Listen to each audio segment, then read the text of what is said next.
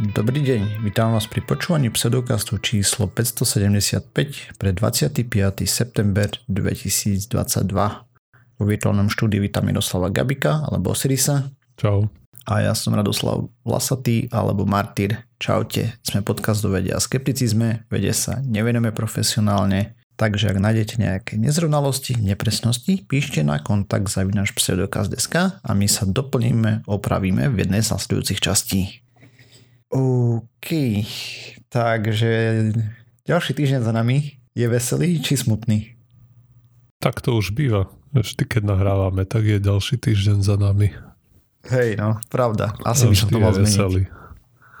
Vždy je veselý. Aj, alebo Neviem, teraz mi prišlo, mi to prišlo také posmutnejšie, zvlášť posledné dni. E, byť mobilizácia v Rusku, e, blokovanie mm, emigrácie mladých ľudí.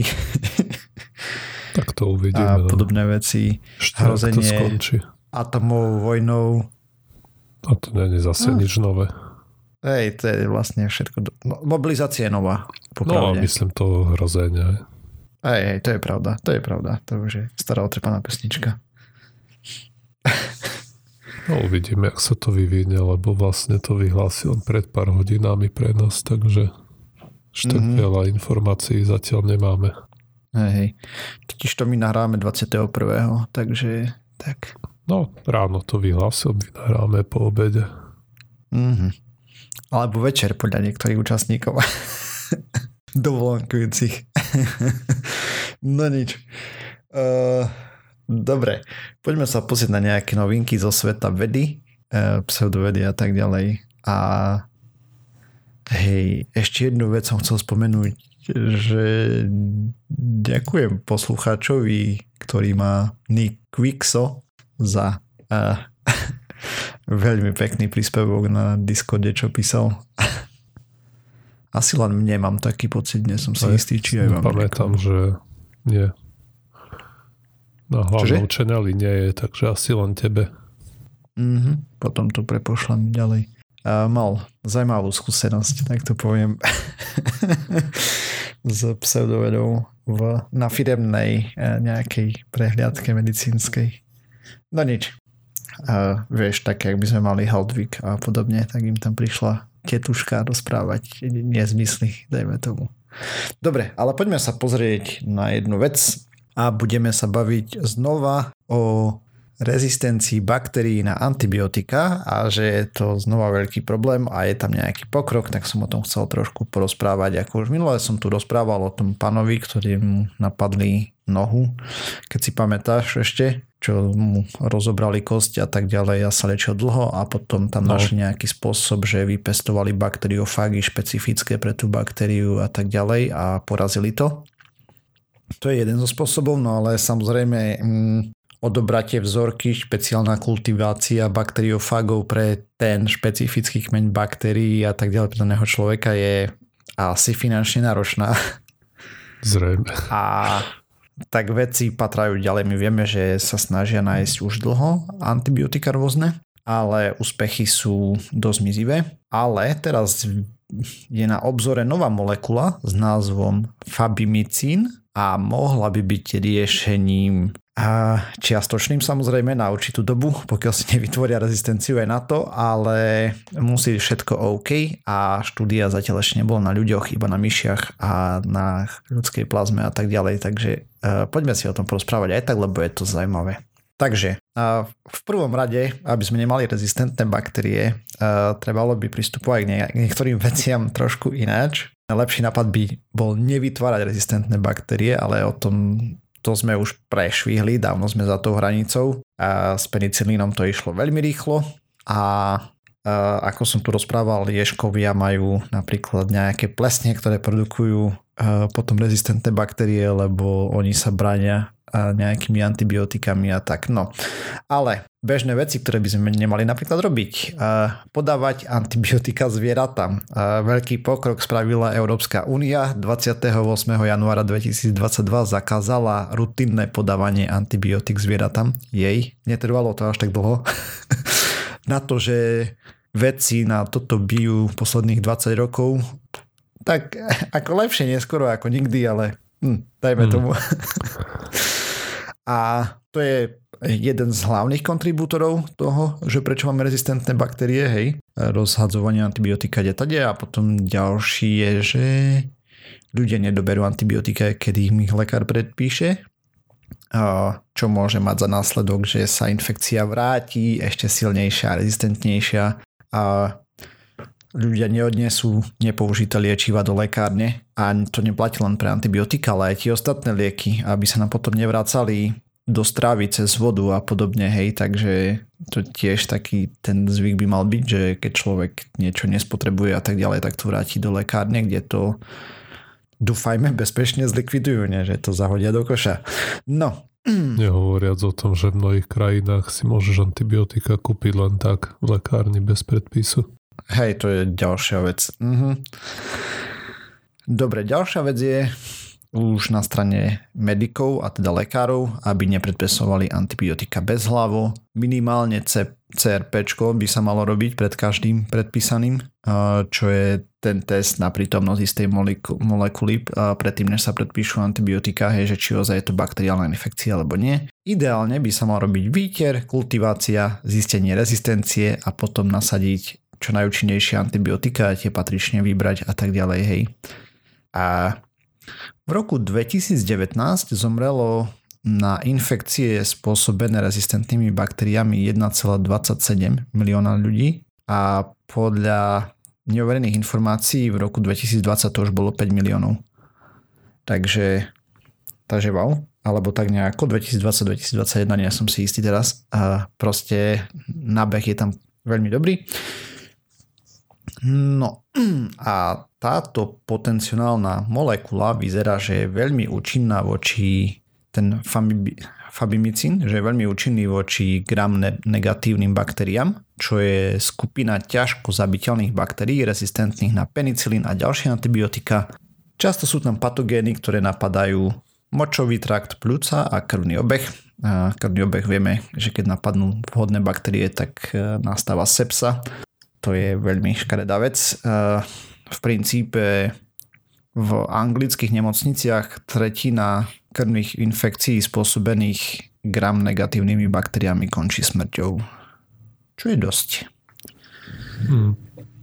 A takže vedci samozrejme sa pozerajú na tieto baktérie, sekvencujú ich ro, robia rôzne experimenty a odhalili rôzne ciele, ktoré by mohli byť napadnuté, aby sme ich vedeli zabiť.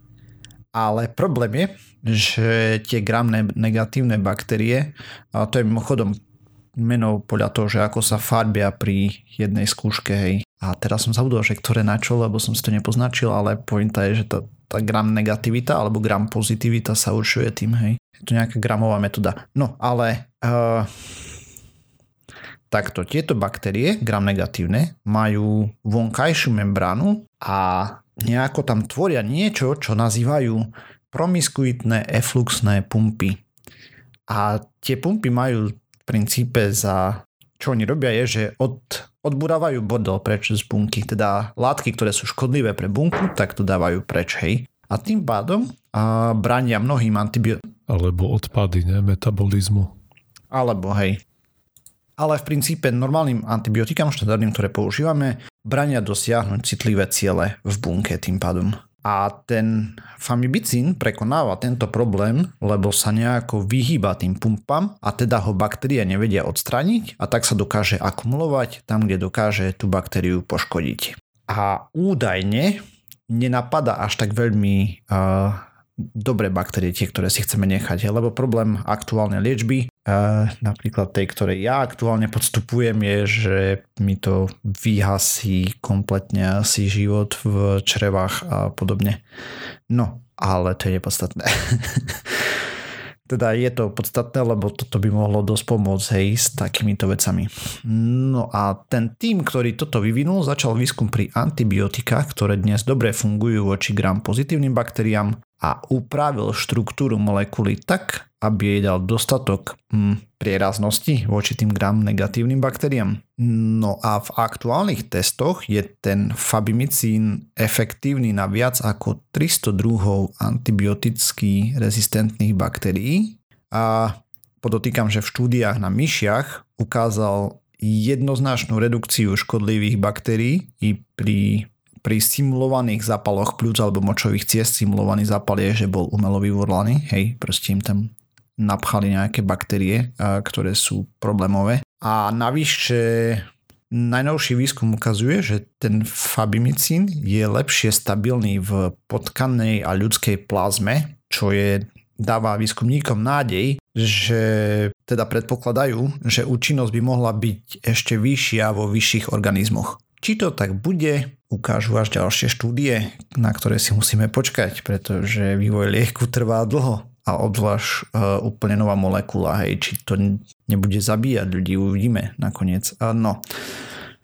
Ale napriek tomu zatiaľ to vyzerá veľmi nadejne a výhoda by bola, že ak ozaj bude účinný a nebude škodlivý pre ľudí príliš a podobne, tak zatiaľ nevieme o žiadnej baktérii, ktorá voči nemu má obranu. A už to vstupuje do nejakých o, tých klinických testov na ľuďoch? Mm, tak už prešiel cez myši a no. robili to na, teraz na krvnej plazme ľudskej a tak ďalej a vyzerá, že hej, že by malo to ísť na prvé klinické testy na ľuďoch onedlho. Čiže sa dozvieme, či to nezabilo tých dobrovoľníkov. Uh, dúfajme, že sa nedozvieme. teda zvyčajne prvá skúška nikde nie je, hej, až pokiaľ sa to nedostane na trh. A, takže jedine vtedy sa človek dočíta o takýchto skúškach už uh, in vivo, že niečo išlo veľmi, veľmi zle. A tak prvá, to je prvá nie fáza, že sa testuje, či to nie je toxické príliš. Mhm, prvá fáza je, že sa testuje, testuje toxicita, to znamená vezmeš zdravých ľudí a dávaš im postupne rôzne dávky, hej, rôznym skupinám a hľadaš, kde je tá hranica, kde už stačilo. Hej. No jo, uvidíme. Eš, ešte dlhá cesta je e, s týmto, aj keď tu asi bude tiež dostatok kandidátov, keďže tých bakteriálnych infekcií je kopec.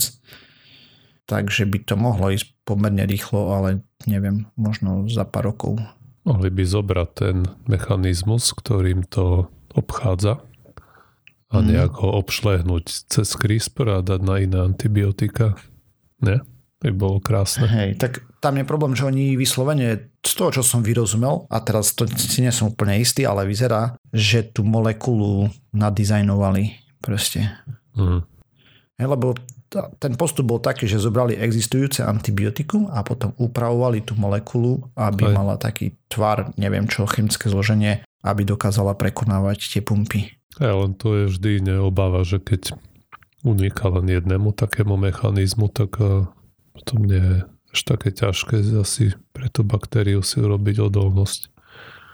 Mm, bolo uvidíme, veľa lepšie, lebo... keby malo nejaké viacero, aj nejaké tri finty, aj tri rôzne také mm-hmm. spôsoby. Aj. Že by ich to rovno zabíjal. Neviem, čo všetko dokáže ďalej, hej, akože No, nemusí to rovno zabíjať, ale povedzme, že máš nejaké antibiotika, ktoré fungujú tak, že rozkladajú tú bunkovú stenu aj baktérií. Tak na ten mechanizmus si niektoré baktérie zrobia odolnosť, ale keby zároveň to antibiotikum vedelo aj ten, tento trik s tými pumpami, tak už oveľa menej baktérií by prežilo ten útok. A zase by sa dramaticky spomalila tá rezistencia. Mm. Uvidíme, uvidíme. Tak ostáva len dúfať, že to bude fungovať a ľudia budú disciplinovaní a nebudú to používať na všetko furt. Hm. A oni len tak chodom modifikovali štruktúru niečoho, čo sa volá debio pomlčka 1452, čo bolo nejaké antibiotikum vo vývoji. To mi veľa nehovorí. Hej, asi nič. Hej, a ono, a ešte, ešte k tomuto vlastne ono táto molekula by mala nejaký enzym napadať v baktérii, hej, okrem toho, že dokáže obísť tú uh, sumarinu, takže, takže tak. Mm, a ten no, enzym... To, no. Aj tak to už mi dáva trochu väčší zmysel. Bol som vždy žil v tom, že tie, väčšina tých normálnych antibiotík má nejaké dva alebo tri také neviem, línie útoku, by som to povedal. Mm. že aby sa zhoršila tá rezistencia na to, že buď napríklad narušia tú stenu, alebo ja neviem, nejaké, nejaký metabolizmus tam niečo spravia, hej, narušia, alebo množenie hej. narušia, alebo niečo podobné. No jo, uvidíme, uvidíme. Oni to testovali ináč aj voči meticilin rezistentnému Aureusu, hej, stafilokokovi, o ktorom sme tu rozprávali. To je jeden obrovský strašiak, bo ten je rezistentný takmer na všetko. Takže, takže tak. OK, tak poďme plynule od jednej globálnej katastrofy k druhej. A, toto ja, není, toto je práve, že zlepšujeme sa. Hej, ale ste tam sa deje katastrofa a my teraz skúšame ako to odvrátiť, aby to bola totálna katastrofa. Mm, OK, hej no. a moja správa sa týka globálneho oteplovania, čo splňa v podstate to isté. Hej no ešte sa veľká katastrofa a teraz rozmýšľame, ako to čo naj, podľa možnosti čo najlepšie nejak stlmiť. Prehlásiš to za čínsky hoax a tým pádom to neexistuje. Tada, problém no, vyriešený. Tak, tak tým pádom môžeš dať outro a môžeme to zabaliť. Hej, no. A, no, spravička, o ktorej som chcel hovoriť, bola, alebo sa výskumníci pozerajú na to, koľko vlastne CO2 ešte by sme dokázali vypumpovať do atmosféry, keby sme veľmi chceli, a čo je z rôznych príčin dôležité, lebo no, samozrejme poprvé nevieme, koľko je plne presne tých fosílnych palív ešte stále v Zemi, ale a projekt, proste niekde, niekde sa to musí začať, hej, niekde musíme, a, alebo tento projekt si dáva za úlohu, že identifikovať, alebo ktoré krajiny a ktoré e, oblasti, alebo komplexy nejaké produkujú koľko CO2 ekvivalentu. Takže aby sme začali tým, tak keby od, odhady sú také, že keby sme spalili úplne všetky a, fosílne paliva, ktoré máme nejak rozumne k dispozícii, alebo mohli by sme mať, ktoré by sme mohli vyťažiť napríklad, dajme tomu, tak to by uvoľnilo 3,5 triliónov tón skleníkových plynov, čo je asi 7 krát viac, ako máme ten budget alebo ten rozpočet, hej, ktorý by sme mali dodržať, keby sme chceli udržať to globálne oteplovanie na tých 1,5 stupňa Celzia. Uh-huh. A súčasná situácia je taká... Takže to by bolo koľko? 5 stupňov alebo aj viac? Neviem, a na týmto Neviem, som sa inak tiež zamýšľal, ale práve si nie som istý, či tam funguje proste taká priama úmera. Vieš? Aj, no. A že či sa to potom nebude zhoršovať stále viac a viac. Bude, tak z toho, čo minimálne rozprávali, je, že potom tam máš tie kaskadovité efekty, ne? že hej, hej. hraješ to nad niečo a sa spustia ďalšie procesy, Áno. E, ktoré ti pomôžu. Je to, je to pravdepodobné, čiže nebude to 7 krát 1,5, ale bude to 15 krát 1,5 napríklad. Mm. A, takže situácia momentálne a, je taká, že za rok do ovzdušia vy, vypustíme kolektívne nejakých 37 napríklad miliard tón CO2 a aby sme dodržali ten cieľ, že ohriať sa len o 1,5 stupňa, tak ten budget, ktorý máme je 360 miliard tón. Čiže keby sme udržali súčasné tempo, tak to naplníme za nejakých 90 rokov. Čo samozrejme nie je úplne optimálne. Alebo možno by to nevadilo až tak, keby sme v ten moment vedeli okamžite prestať uvoľňovať mm. CO2. Ako Ale... povedzme si, že už teraz to vadí, takže nevadilo to až vadí. tak. Nie, úplne. Ale no, z hľadiska dodržania toho cieľa, myslím.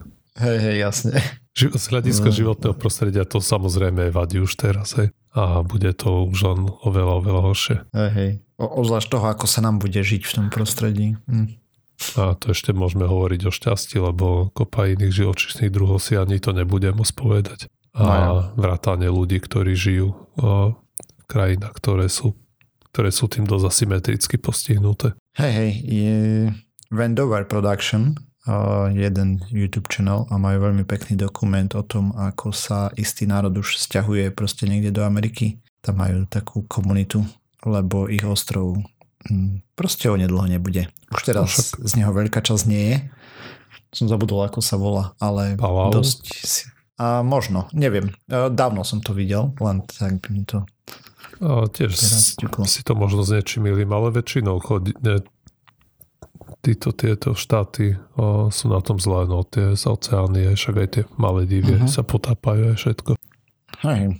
Teraz aj v Pakistane, čo tam mali tie povodne, tak tiež som čítal, že je dosť pravdepodobné, že to keby nebolo globálne oteplovanie, tak by to nebolo také zlé. Pritom no Pakistán je jeden z tých krajín, ktorý až tak veľa zase toho CO2 za proste existenciu svoju neuvoľnil aj v porovnaní. To väčšina z tých krajín, čo majú tento problém, aj, že sa potápajú, väčšinou neuvoľnili veľa CO2. Aj práve toto je ten problém, že je to dosť asymetrické. Lebo tí, čo uvoľnili najviac CO2, aj povie, to je západný svet a dajme tomu Čína, teraz India. Mm-hmm. Ale najviac tým trpia aj tieto ostrovné štátiky a Pakistány a no nič. No, ale aby som sa vrátil k tej správe. Aha, takže oni zmapovali alebo skúsili odhadnúť, ktorá krajina má koľko tých fosílnych palív ešte k dispozícii. No a vychádza na, napríklad, hej, čo z toho vyšlo je, že v USA, čo sa týka uhlia, keby všetko uhlie vyťažili a spalili ho, tak by sa do ovzdušia uvoľnilo asi 520 miliard tón CO2 alebo ekvivalentov, čo už samo o sebe hej, prekračuje 1,5 násobne celý ten budget. Takisto Čína, Rusko aj Austrália o samote aj by stačili na to, aby prekročili tých 360 miliard tón, ktorý, čo by sa nemalo stať. No a takto to zmapovali pre viaceré krajiny a takisto a aj rôzne mm, komplexy alebo zariadenia, ktoré ťažia tie fosílne palíva. Nechcem vám povedať bane, lebo sa tam týkajú aj ropné vrty a vlastne všelijaké tie iné mm-hmm. facilities. Neviem, teraz si spomenúť ani za frása na naše slovo. A No a neprekvapivo z týchto 50 tisíc eh, rôznych eh, komplexov, ktoré... Z... Zariadenia? No, to sa mi nepáči veľmi. Ale je to, akože značí to facility je zariadenie, ale nepáči sa mi to slovo a ne, neviem teraz si spomenúť mm. na príhodnejšie.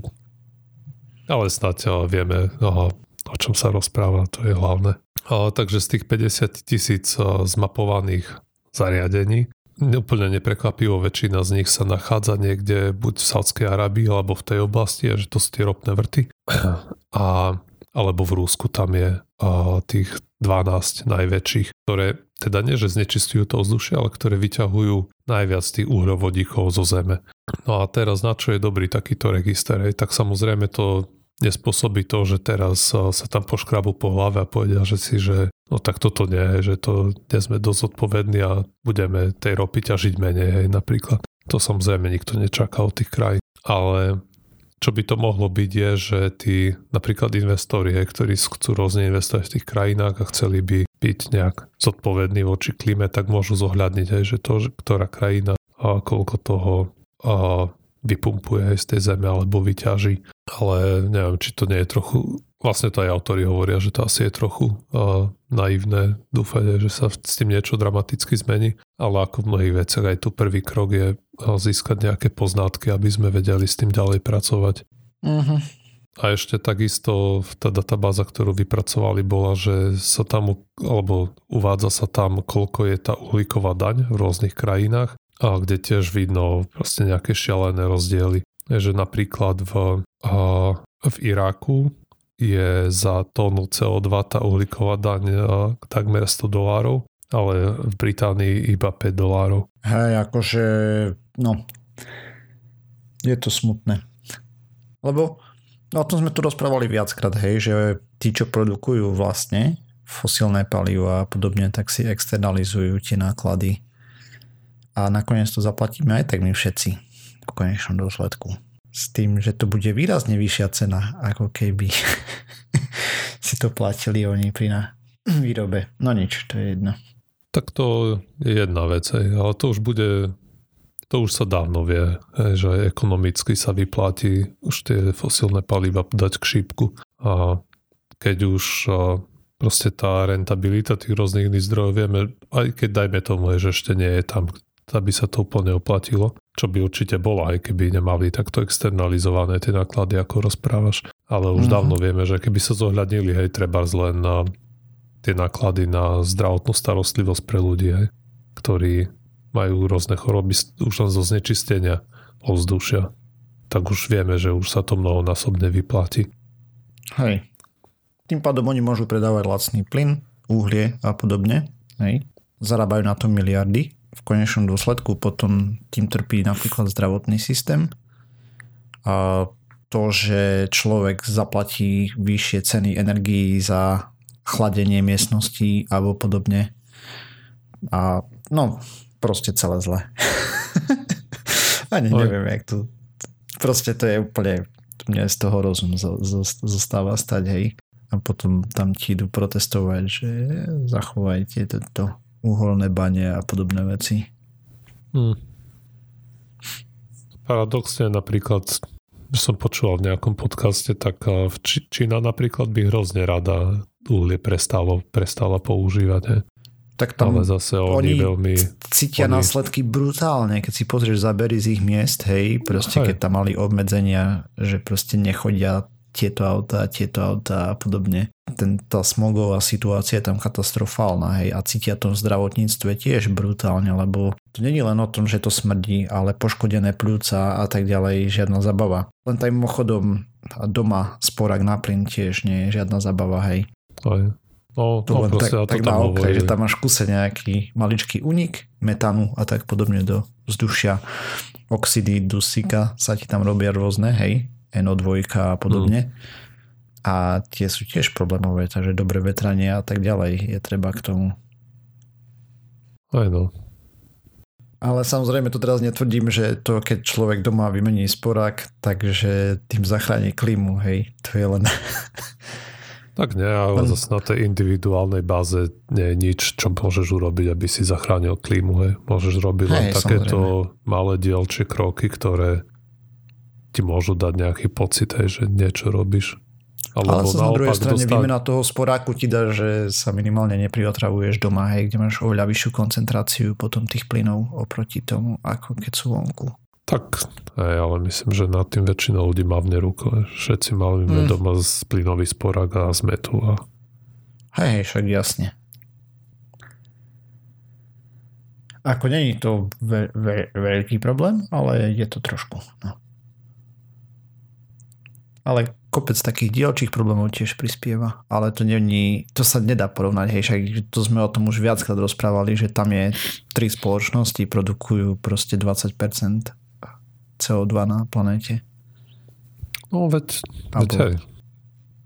To vieme, že, no však to som aj povedal, že ako jednotlivec môžeš robiť takéto drobné veci. Mm-hmm. A, a tým to skončí aj.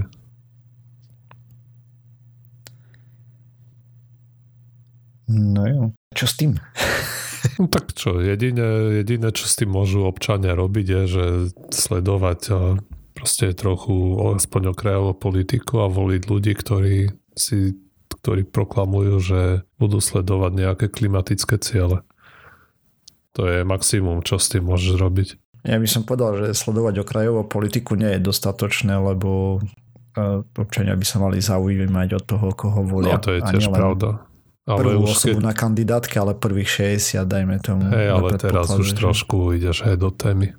Keď sa bavíme Dosť, o tom, sorry. čo môžu robiť proti globálnemu oteplovaniu jednotlivci, tak je, to je to, že zohľadňa klimatické otázky pri čítaní si programov strán, ktoré idú mm. voliť a zastupcov. To je to asi najúčinnejšie, čo môžeme robiť na individuálnej báze a priznajme si, že tiež to nie je úplná výhra. Ej no. A potom sú samozrejme tie ďalšie veci, že o, oželieť nejaký let lietadlom alebo ja neviem, ísť na bicykli a podobne, ale to sú také smiešné čísla, že dovidenia. Zase na druhej strane, keď to spraví každý, tak sa to trošku nazbiera, ale stejne, to je nič. Neísť lietadlom, to je, to je dosť zase. Hej. Ako z toho nie. hľadiska, čo môžeš ako efektívne sám urobiť, tak to je najväčšia palka, hádam, ne? Mm. Vymeniť kotol na ohrievanie. Mm. Áno, jasne, šetriť energiu, aj zatepliť a podobne. To je. Ale tak to už ľudia robia aj z, kvôli fi- financiám samozrejme. Mm-hmm. Dobre, no, takže tak veselo. Nebojte sa, bude horšie a tým pádom sa z pseudokastu lúčime. Nájsť nás môžete na www.pseudokaz.sk, kde nájdete aj všetky zdroje, ktoré sme používali k príprave tém. A okrem toho sme na sociálnych sieťach, Facebooku, Twitteri, YouTube, iTunes, Spotify, všetky možné a nemožné podcastové agregáty. Takže ak nás chcete podporiť, zdieľajte, lajkujte, príďte nás pozdraviť na Discord. Čaute. Dovi.